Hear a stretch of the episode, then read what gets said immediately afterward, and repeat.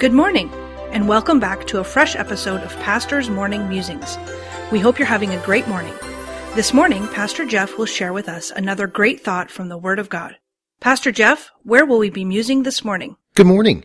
Today we're going to be in the book of John, chapter number 15, beginning in verse number 5. I am the vine, ye are the branches. He that abideth in me, and I in him, the same bringeth forth much fruit. For without me ye can do nothing. If a man abide not in me, he is cast forth as a branch, and is withered, and men gather them, and cast them into the fire, and they are burned. If ye abide in me, and my words abide in you, ye shall ask what ye will, and it shall be done unto you. Herein is my Father glorified, that ye bear much fruit. So shall ye be my disciples. As the Father hath loved me, so have I loved you. Continue ye in my love. If ye keep my commandments, ye shall abide in my love, even as I have kept my Father's commandments and abide in his love. Jesus is the true vine, and those who are born again are the branches. As we abide in Christ Jesus, we bear fruit. The desire of God is that we bear much fruit. So God will purge our lives to get us to bear more and more fruit. In verse 8, John writes, Herein is my Father glorified, that ye bear much fruit.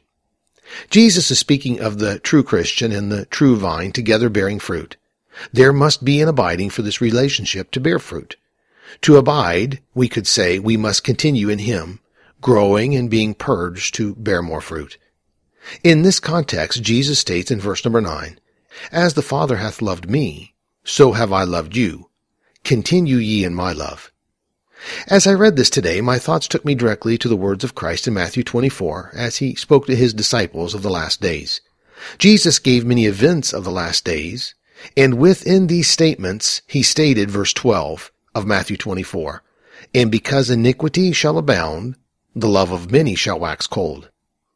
The admonition would be to avoid iniquity and keep the love of God in our lives hot. Don't allow it to wax cold. Jesus did not expound upon that aspect of the last days.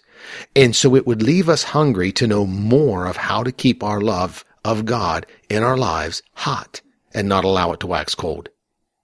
In John 15 verses 9 through 10, Jesus states this, As the Father hath loved me, so have I loved you.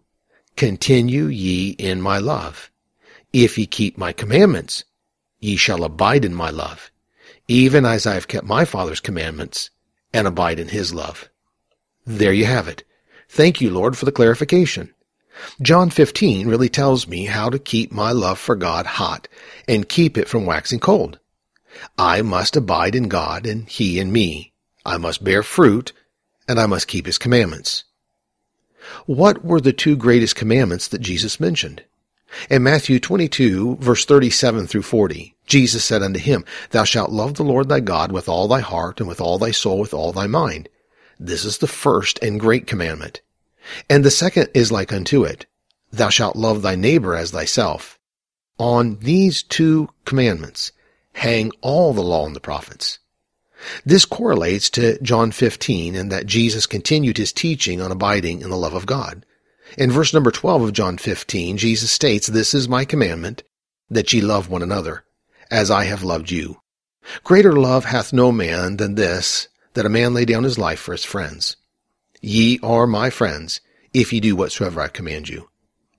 May we all that are true branches in the true vine abide in him, and allow his love to abide in us, that we may bear much fruit, and please our Father which is in heaven.